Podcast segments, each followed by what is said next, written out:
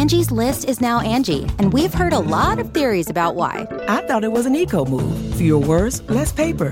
No, it was so you could say it faster. No, it's to be more iconic. Must be a tech thing. But those aren't quite right. It's because now you can compare upfront prices, book a service instantly, and even get your project handled from start to finish. Sounds easy. It is, and it makes us so much more than just a list. Get started at Angi.com. That's A N G I, or download the app today.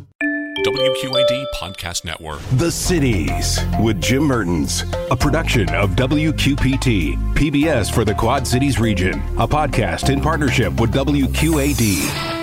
What's going on in the Quad Cities? Activities, events, fun, politics, sports, local issues, and opinions. And now, your host, Jim Mertens.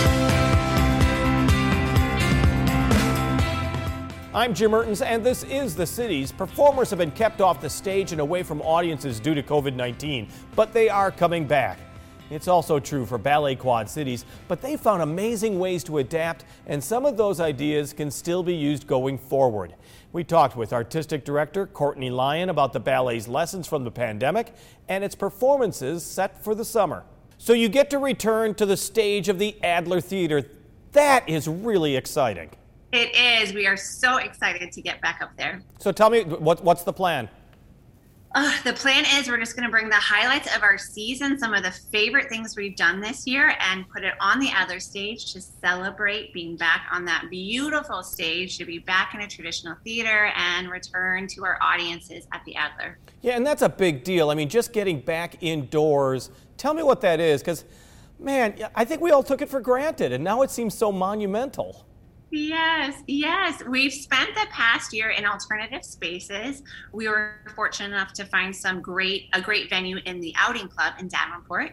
We were able to build a stage outdoors for several performances, and then moved into their grand ballroom for some of the um, when the weather turned. Of course, we didn't want to dance outside, but now it is the end of May. Things are looking up. The Adler Theater wants to make sure the arts get back up on stage and that our community gets connected to them. So we're going to be back up on that big old stage. Now, I want to talk more about what you're going to do in the future, but can I look back for just a moment? Because every group had to find a way to survive this pandemic, and you guys found not only, as you said, the outing club, the ability to uh, perform uh, on stage outdoors in front of groups, but you found other ways to connect with your audience and get the arts out.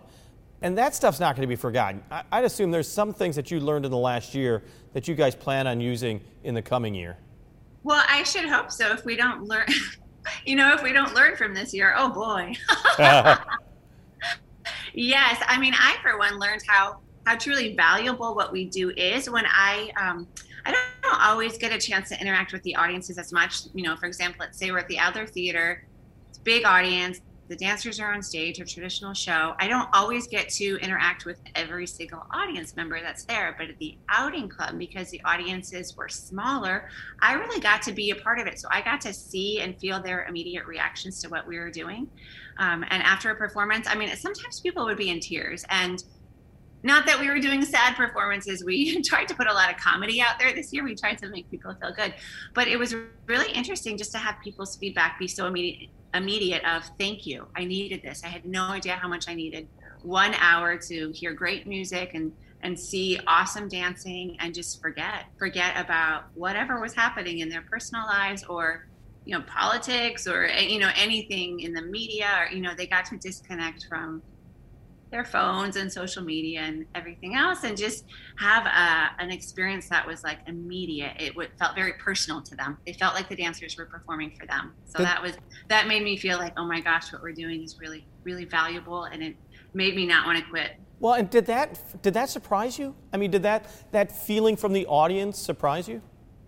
Um i i think this year just allowed people to see each other in different lights. And so I I think that people were more willing to let their guard down, you know, when talking and, and, and sharing more personal experience that they had immediately after a performance, um, which was pretty cool. So um, I don't I don't know if I was so surprised as maybe honored, you know, honored that the audiences felt that connected to what we do because I love it. I believe in what we do. Joedy Cook believes in what we do. So um, it just felt really nice to to witness the receiving end, I guess, you know, of, of our dancers performing, giving it to the audience, and then like, you know, just seeing that moment where it comes together. Because let's be honest, it, it's so important for you guys as well. I mean, it's so important for the audience to experience it, but for you guys to be kept off a stage, for you to be kept away from an audience, that had to be painful. And now, hitting the Adler stage in the days ahead,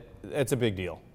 Yes. I mean, truly, this year, I want to say we did more than 30 performances this year. We, we didn't stop performing. We sometimes had audiences as small as 15 people in the audience. You know, it, we followed whatever rules were out there that we needed to follow for safety. Um, so sometimes we performed an audience of 15, um, but we were also remembering days where we'd be on the Adler Theater stage and the place would be packed, you know, with over a thousand. So um, you know, it's just nice. It'll be nice to be back on stage and just remember remember what that feels like, and um, yeah, hope hope for the future. Yeah, well said. Hope for the future. And let's talk about the other aspect of Ballet Quad Cities that a lot of people know about. You've got amazing outreach programs. I mean, you, you, you reach out to kids, you, you, you deal with reading, you deal with anti bullying issues. Tell me a little bit of what you have planned ahead when it comes to the outreach programs that you have for children, uh, whether it's going to be this summer or into next school year. Mm-hmm. Well, we are hoping to be able to be present with students or, or individuals in the community in person as soon as possible. Um, we're we're planning that that will happen. We don't know that it will, um, but we're always formulating new outreach programs. We had a, uh, some pretty successful Dance Me a stories this year, um, where we take our books and we bring them to life. And normally we do that in person with uh, people in outreach um, situations. We put them online. Um, and we chose some pretty cool books that I feel like were really relevant one was, um, I'm not sure if we talked about this last time we were together. Ruby Finds a Worry was one of the books we chose this past year um, that kind of explains emotions that kids might feel that they don't yet have words for and um, help them identify what they're feeling and connecting to other people around them. Um, and of course, using dance and music to get those feelings out. Um, so we are we're moving ahead in the next year. We're picking new literature to bring to life with students. Um, we're making new partnerships in the community. We're uh, connecting with partners that we've had in the past. Um, we're hoping to get into more schools. So we've got some cool things on the horizon. And of course, part of your uh, um, your Adler Theater performances, you're also involving some uh, members of the uh, Quad City Symphony Orchestra as well. Um, so that's kind of neat because you're continuing these partnerships. Yes, yeah. So there'll be, as I understand, a trio of musicians there and um, a vocalist. So that will be pretty cool because, um, you know, we're just part of the arts community here, and it, it it will be very cool to share the evening with them. You have fun at the Adler, all right? Because I mean, you guys, you guys got to get out there. I mean, you can't, you can't hold back the arts in any way, shape, or form. And with this yes. pandemic, hopefully in our rearview mirror, there's a lot of great performances ahead. Yes, we do have fun. And I'll tell you, this year, did I ever want to make people laugh? so when I heard an audience laugh, I was like, okay, we're getting them. So I, I really felt like I, I upped my game this year. My, my choreography you're just really trying to make people feel good, you know, just have um, just have really fun, uplifting music and really energetic dances, colorful costumes, and um, so I think people at the Adler will not be disappointed with what they're seeing on stage. Courtney Lyon, artistic director of Ballet Quad Cities. Tickets are now available for all of their performances. Just go to balletquadcities.com. Thanks for listening to The Cities with Jim Mertens. And watch The Cities Thursday nights at 7, Sunday afternoon at 4, and Monday night at 6 on WQPT, PBS for the Quad Cities region. WQAD Podcast Network.